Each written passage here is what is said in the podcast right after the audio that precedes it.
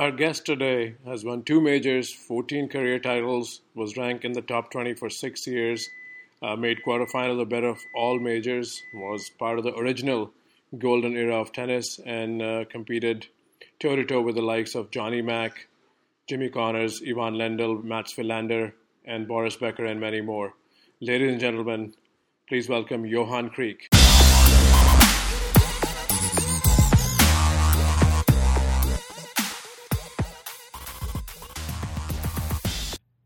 So, Johan, uh, thanks for taking time out to join us at Tennis with an Accent.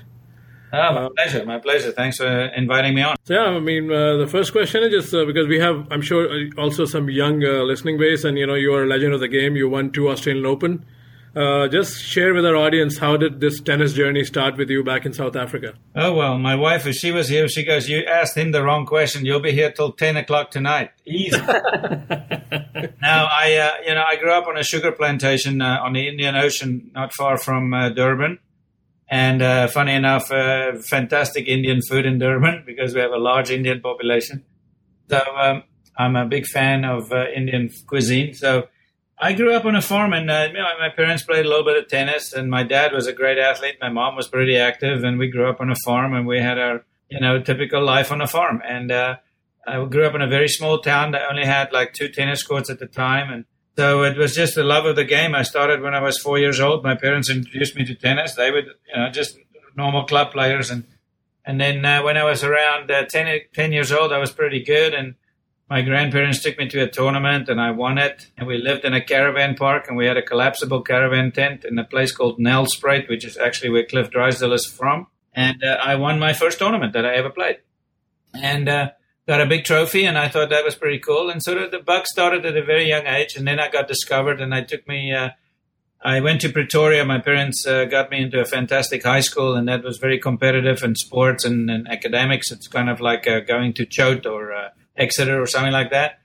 And uh, so I was a I was a good student, but I was much more uh, athletic minded, and uh, I had the wanderlust. I always wanted to see what's, you know, uh, on the other side of the planet. And so that was a good combination. And I ended up, uh, my coach in South Africa emigrated to Europe when I was fifteen, and I was still in high school, and I didn't see him for two years. And his name is Ian Cunningham, and he went to Austria, and I followed him.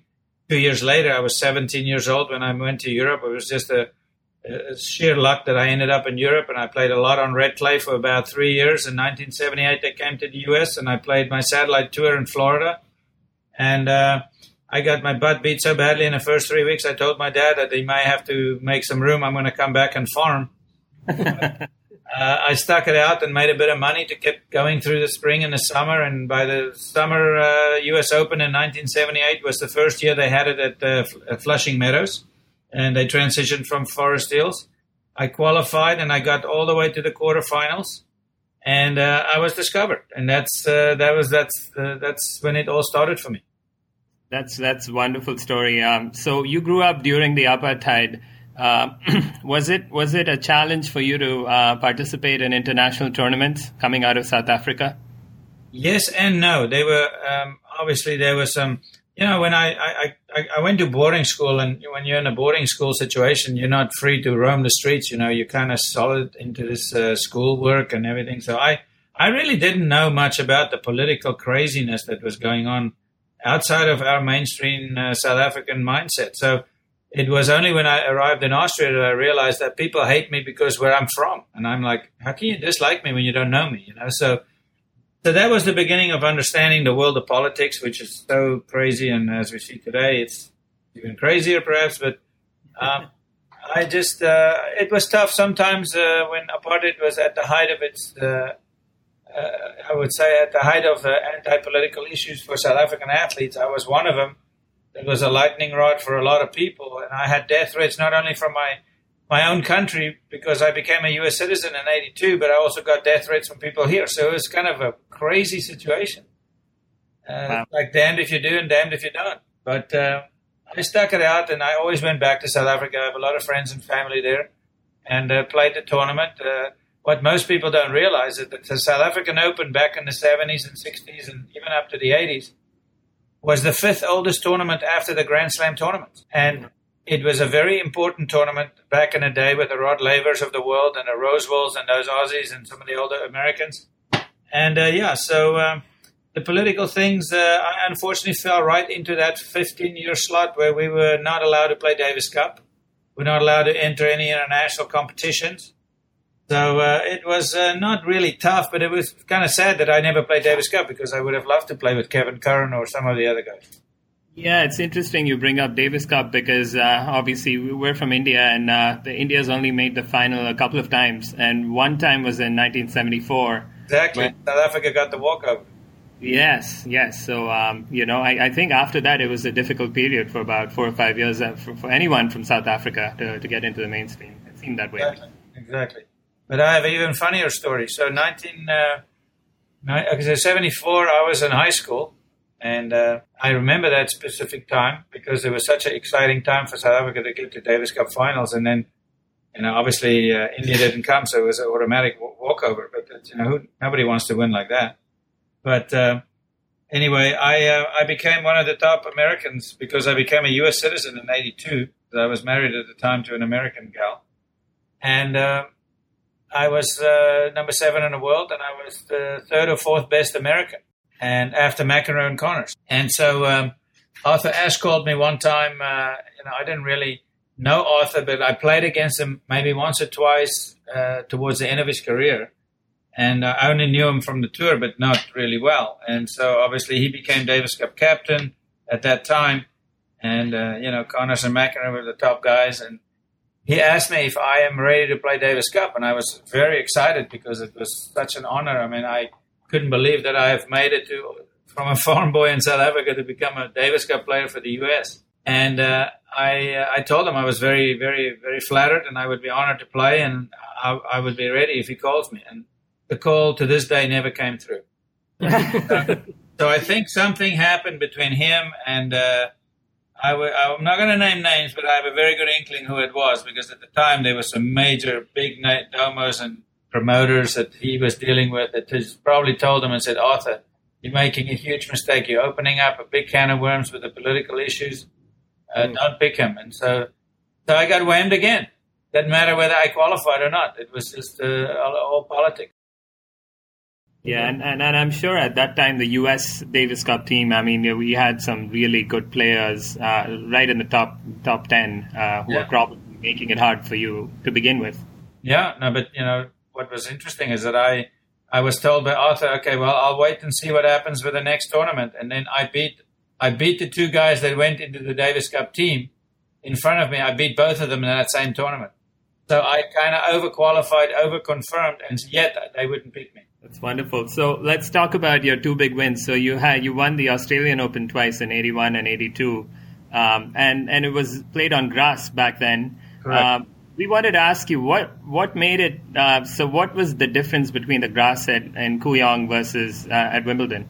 Um, the, obviously, we play uh, in a much hotter climate in Melbourne.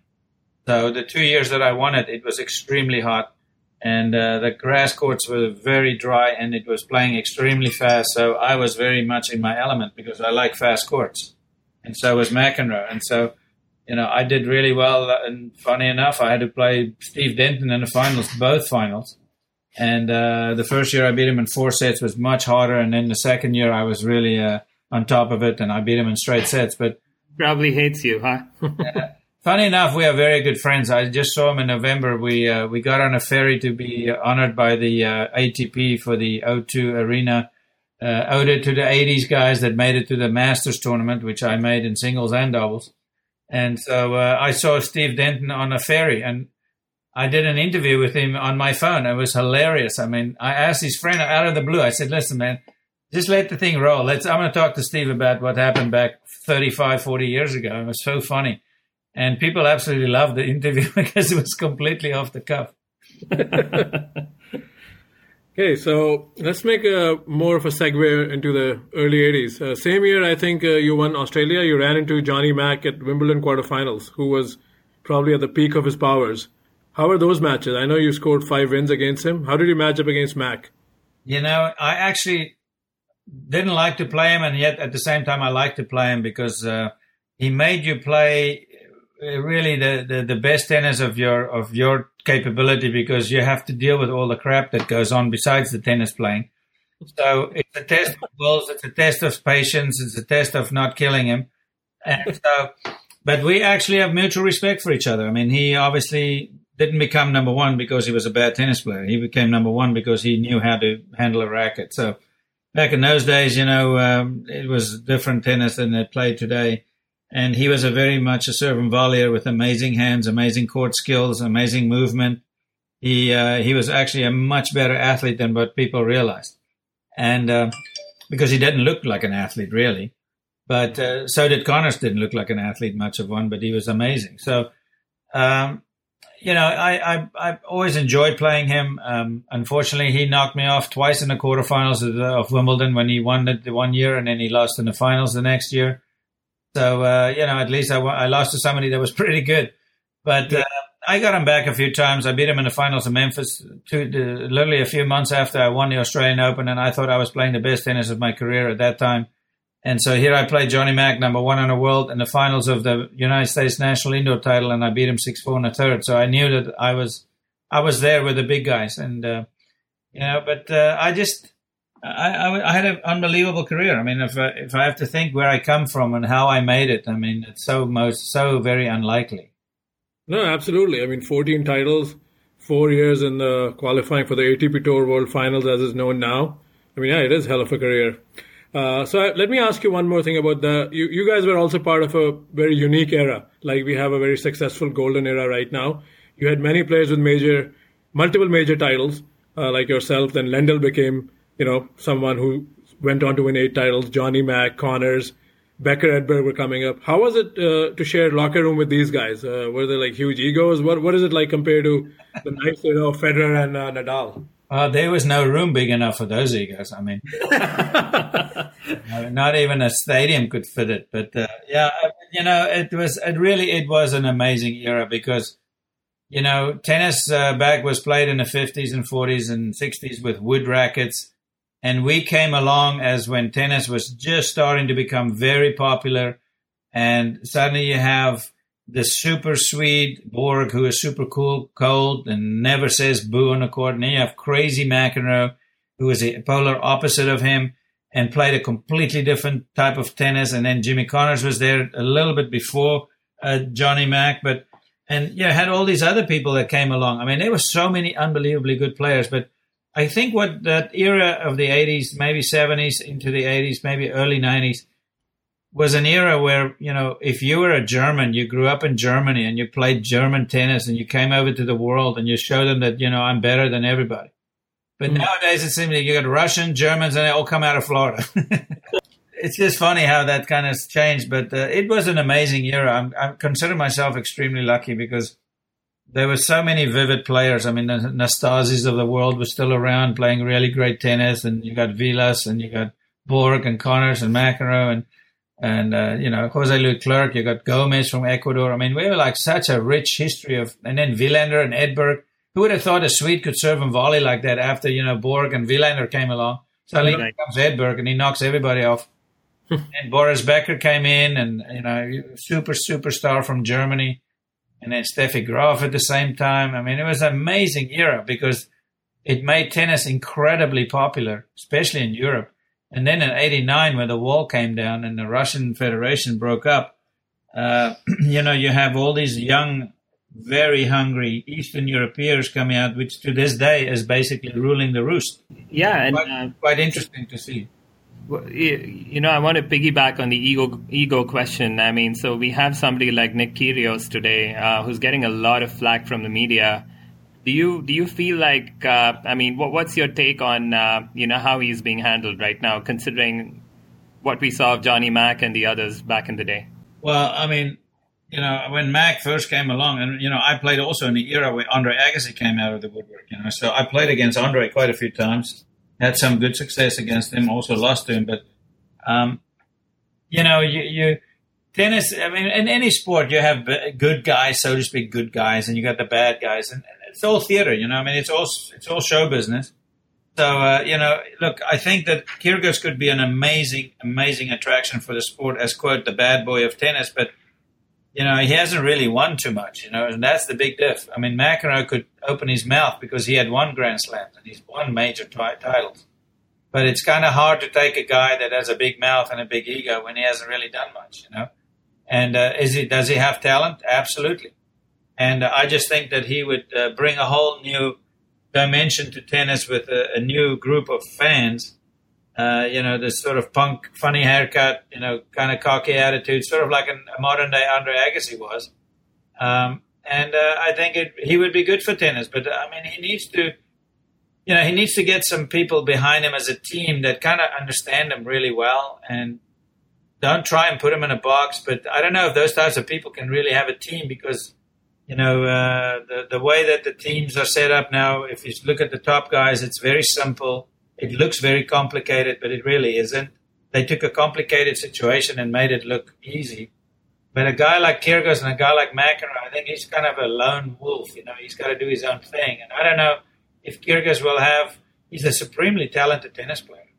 But I don't know if uh, if he continues to do what he's doing and tanking and doing things differently. I think uh, he may be just a – he may be a firecracker and go off too early and, and never show back up. Yeah, we, we hope that doesn't happen. Okay. I, I truly hope so. I, I also hope that he doesn't go away because I think he's a he's an interesting guy. I mean, he's super talented. Uh, I just hope that he can find uh, common ground to be himself, but yet be in the game the right way. He's not in the game the right way right now. Okay, so I have a question, you know, which I want to ask you because uh, we are, you know, the Boris Becker generation that we call in India. We caught fire with tennis with Becker winning Wimbledon. So there's a comment that I've heard so many times on T V and also in articles relating to Becker. I want to hear it from the horse's mouth. So is it true that when he beat you at the uh, Queen's final, you walked after the match and told Jimmy Connors that if this kid can play like this, he's going to win Wimbledon, and Connors kind of just gave you the look? How is that story? That's one hundred percent true. Hmm. I so, uh, I was I first of all, I don't really, when I played, I don't really look. Well, let me just backtrack a little bit. So nineteen eighty-five... And it was Becker's banner year, right? In nineteen eighty-four, I'm playing in the South African Open in November, December, something like that. And I'm walking to the tournament, and I hear the, you know, I lived in Austria at the time, so I speak German. And I hear this guy screaming at the top of his lung at this guy in German, saying every cuss word you can imagine in German. And I'm looking, and I'm like, who is this punk with the freckled face with the red hair? Going off at such a young age to some coach. I could hear everything perfectly clear what he was saying. He thought nobody could understand German. So I walked by there and I'm going, jeez, I, I mean, I can't believe this guy. And it was Gunter Bosch. Gunter Bosch. Boris Becker was like uh, sixteen and a half years old or whatever. And uh, they were having a nasty fight about practice on the court. Nah. So I'm like, what a jerk this kid is, you know. Anyway, so forward six months. I'm playing Queens, and I really never look forward to who I play. I just, you know, the day before I find out who I play, and I kind of re- recap in my mind what I've done and seen and whatever before, or whether I played them before. So th- this this uh, this guy came up to me and he says, "Listen, I'm from the Daily Telegraph or something. I'm just wanting to know, how do you feel playing a German schoolboy?" And I go, "He's a German schoolboy? How old is he?" And he says, "He's seventeen." I go, "And he's a German schoolboy?" "Yeah." And I say, "What's his name?" He says, "Boris Becker." And so when I walk on the court, I see this kid that I saw, whoops, that I saw six months ago, that uh, this is the jerk kid that I saw in South Africa. And, uh, you know, I played him pretty tight in the first set. And I think it was like uh, six four, six three or six three, six three, something like that. He beat me. And he played out of his mind because I beat a couple of really good players. I think I beat Cash, Mayotte, and another guy from New Zealand, Russell Simpson, who was a really tough crash player. Uh, Zivojinovic, right? You beat him too, uh, from Yugoslavia? I, Zivojinovic, yeah. Big serving guy. And um, and then I played Boris. And, you know, I came off the court and I said to myself, I have never been served off the court like that with a, by a right-hander, ever. Yeah. And uh, I said to myself, I normally am a really good returner. I had no idea where he was serving, and he was serving line after line after line. Doesn't matter where he aimed, he hit the line. So he was on fire, and uh, so the newspaper guy came to me afterwards. I'm in a press conference, and uh, and um, I just said, look, I mean, if a guy like that, if he serves like that, he'll win Wimbledon. Mm. Sure as heck he did. It is. I mean, what yeah. a, that became a projection. I, I, I, I wonder what he would have done with that serve and with the rackets that we have today. Well, I think, uh, you know, I mean, I think that he, yeah, yeah that's a pretty good uh, subject to discuss about what happened to the serve and volley game. And uh, everybody has their theory, oh, everybody hits the ball harder. I think that there's definitely a place for serve and volley. I think it's more of an opportunistic issue. It's not the pure serve and volley style. But there's no reason why a guy like a Isner could not serve and volley ninety percent of every serve he served, because he serves so big. It's so tough to return his serve that I think if he had greater volley and movement skills, I think he could win a lot more titles, probably be much higher ranked. Don't you think the courts at the Australian Open this year, they helped a bit with uh, Misha Zverev? I mean, it was nice to see Federer and Zverev play serve and volley tennis in the quarterfinals. It's totally doable. I just think that, you know, but... this is a really hot subject. I think a lot of, and I'm probably going to get a lot of hate mail for this one, but I just think that, you know, look, it's the same type of mentality that happens when, uh, you know, when Bjorn Borg, when F- Jimmy Connors first burst on the scene in America. Let's just take Jimmy Connors for, for a second. Everybody had to have a T two thousand Wilson racket. Yep. And those things are lying in mothballs. They never rust. It's a stainless steel thing. And it's still sitting in people's closets. It's everywhere. So everybody wants to get part of it and wants to be part of it and wants to be part of it. And so when uh, Borg came along, everybody says, well, you know, I just got a hit from the baseline. Then comes McEnroe. Oh, look at that. You know, he's every, now everybody wants to serve and volley. It's kind of like sheep, you know. And I unfortunately feel like in the modern day, uh, coaches, uh, too much sheep has gone gone uh, under the bridge here. And, and they just follow the trend that it's, uh, you know, it's more this, it's just not that. And I think that the serve and volley really was neglected. And I can understand that the guys hit the ball harder, faster, more dipping than ever before. But I still think that that aspect of a serve and a volley game has to be practiced to be perfected, even if you use it maybe ten times in a match. But uh, so there's a big thing. And then I think there's guys that match up that you can serve and volley almost virtually every big first serve. So um, so I think uh, it's it's a... It's a part of tennis that has been neglected by sheep coaches in the modern age. So, so let me ask you this. You you have an academy now going, and I, I read an interview of yours. You said um, you, you said that you really, the goal is to find the next Grand Slam champion. Um, are, are you are you promoting a serve and volley kind of style of tennis with, with your recruits? Well, I think, uh, yes. And let me explain why. I think it's not because I want to I'm an old-timer that wants to think that you you know you can race a Ferrari from nineteen seventy-five against a modern-day Ferrari. I don't think that that's the case at all.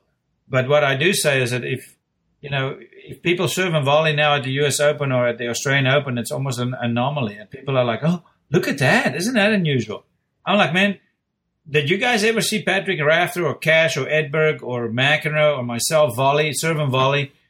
Uh, we had to have amazing skills with a racket that had a sweet spot the size of a ping pong ball, and we could still direct the volley. So I just think it's not being taught enough as a way to play, as an adjunct to your tennis.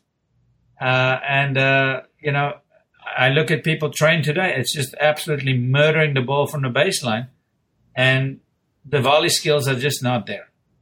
So I teach my kids every single shot in the book. If they have to hit a half volley, they're going to have to learn how to hit it. If they want to swing volley, they're going to have to learn to hit that. So, you know, it makes absolutely no sense to me as a tactic to hit massive ground strokes that puts another person in the corner, off the court, and you have no volley skills. I mean, that just to me makes zero sense. That makes sense. And, uh, I mean, it's it's good to see Roger come back a little bit to that style. And, and as you said, he's being opportunistic, but it's it's great to see that he's actually playing a lot of serve and volley. And maybe that was an influence of uh, having Edberg in his camp uh, a couple of years back. Well, I think uh, absolutely. And I think that, you know, Roger Federer is the ultimate all-court player. Uh, I don't think we're going to see anybody of his kind of caliber in our lifetime.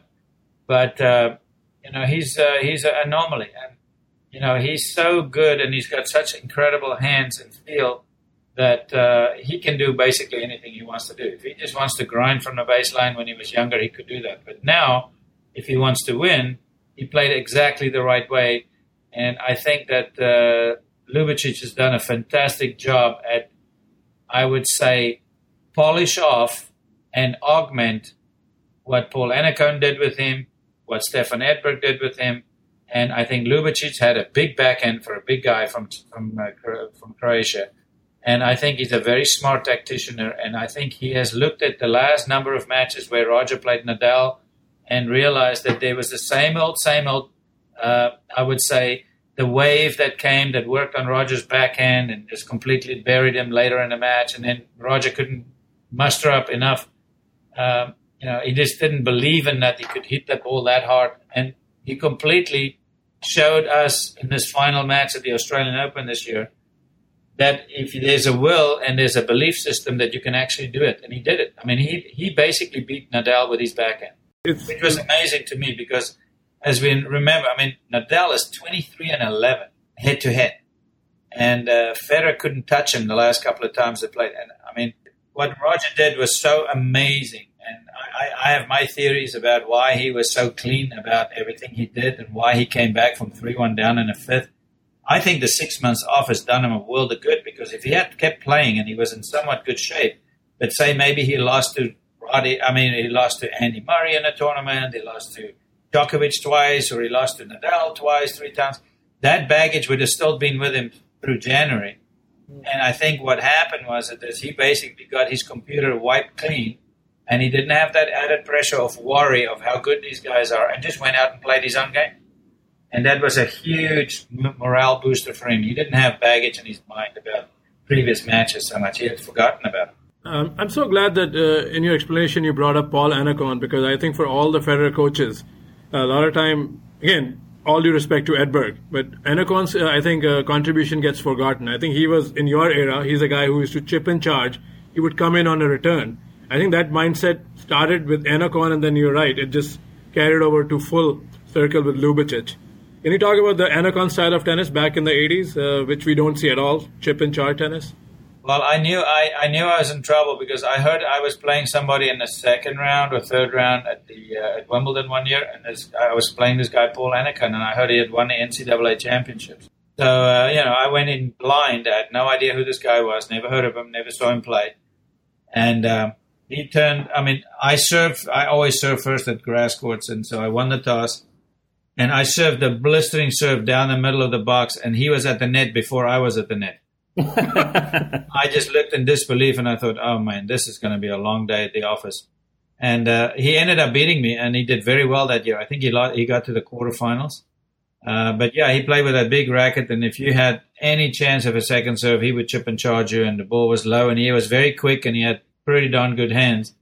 And uh, he was a fantastic singles player, but he was acted ended up a, a better doubles player at the end of the day. But yeah, Paul's a good friend of mine. His brother works in the Hamptons. He's a nice guy, Steve Annacone, and uh, so I know them pretty well. And uh, they're very nice, very nice guys, very smart. And uh, yeah, Paul was a very quiet operator, and uh, he, he was a smart guy. But like anything else in any sport or any business, you know, sometimes you need to be shaken up. And it's not that these coaches are suddenly bad. It's just that the relationship maybe is stale, and maybe there's just uh, a feeling of, you know, let me step aside because I want this athlete to become more excited maybe, or find somebody else to give him a, a better chance. Maybe there's just a talk, and just to hear the same message from a different person may make a difference. You know, at these high levels, these guys play with zero point five percent interest and they win. zero point five percent less, they lose. That's how it goes. Now, would you be up for coaching if the right offer came along and go back on the tour? I know you have your own academy. Will... Uh, you know, I, I yes and no. I mean, I have a family with a young. I have a young family now. I've got a six-year-old girl and a five-year-old boy, so uh, it's kind of tough, but uh, to leave. But I, I would be interested in coaching a very high-level player that uh, I feel like is worth my while, because for me, it's not about money anymore. I just like to to. Uh, to do it the right and do it do it well, and it's got to it's got to fit. You can't can't put a round peg in a square hole and vice versa. So it's really something that has to be a, a convergence of, of effort, and convergence of spirit, and a convergence of ethics, and all of those things. But I have had some in- interesting opportunities in the past, uh, some that I would put in my book that I keep in my own mind, but there's some unbelievable stories about these coaches and what happens with some of these players that are at the very top. I mean, it's pretty, uh, it's pretty hilarious. So, uh, Johan, you're looking at a lot of young kids now, and there seems to be a new generation coming out of the U S. Uh, do you see any players that are particularly promising that, that you think might be world beaters someday? You know, we've we've seen uh, Tiafoe came out uh, the last two years. He's a big, strong kid, and, uh, you know, he's got some funkiness about his serve and some of his movement. He's still young. I think he can probably get fitter and stronger, and he, he could be a, a, a he could be a, a contender. Uh, I don't think Donald Young is, uh, is is really much of a contender anymore, but he's a good player. Um, you know, Guy Fritz has come along. Uh, I remember his dad because he used to play pro tennis. Uh, so, uh, you know, there's, there's always a younger generation coming up, and you never know who's going to pop out suddenly. Uh, there's quite a few young gals. I mean, Madison Keys is great. Sloane Stephens. Unfortunately, I think Sloane got injured now. Um, but there's a there's a there's a cadre of good American players for sure, and uh, I think uh, we're going to see over the next ten or fifteen years uh, some Americans start to dominate again. Yeah, I mean it's it's interesting that the Europeans have really taken over the sport on the men's side, but in women's tennis, you you still see you, there were three Americans. Uh, obviously, two of them have been playing for a while, but there's three Americans in the semifinals of the Australian. Um, big contrast uh, between the men's and women's tour. Yeah, I mean, obviously, uh, the two Williams sisters, uh, in fact, they live here in uh, Palm Beach Gardens. They live in Ballinasloe, which I'm literally five minutes away from there. Um, but, uh, you know, they've obviously just been incredible athletes and had uh, amazing, uh, amazing careers. I mean, just beyond belief what they've done, especially, I think, almost so much on par as Venus, because she came from from where she came from with her illnesses and stuff, and to, to suddenly get to the finals at this age and what, what she's endured. And then you have, uh, you know, Serena Williams, which is just a, a complete anomaly, uh, physical specimen on the women's side, who is extremely strong and has probably the best serve in women's tennis has ever had. And, uh, you know, she continues to win. And I mean, there's no reason why she can't win two more. Uh, maybe not so much the French. I think that's a tough one for her. But I think Serena can definitely win U- Wimbledon and the U S Open as well. But uh, amazing, pretty amazing. Yeah, I mean, as an American football fan, I'm starting to see some of the top players play all the way up to, four, uh, you know, the age of forty. And uh, it looks like Serena could do that. Even Roger, maybe. Well, this is amazing. I think Roger could be the next Ken Rosewall. I mean, he can play till he's forty on it.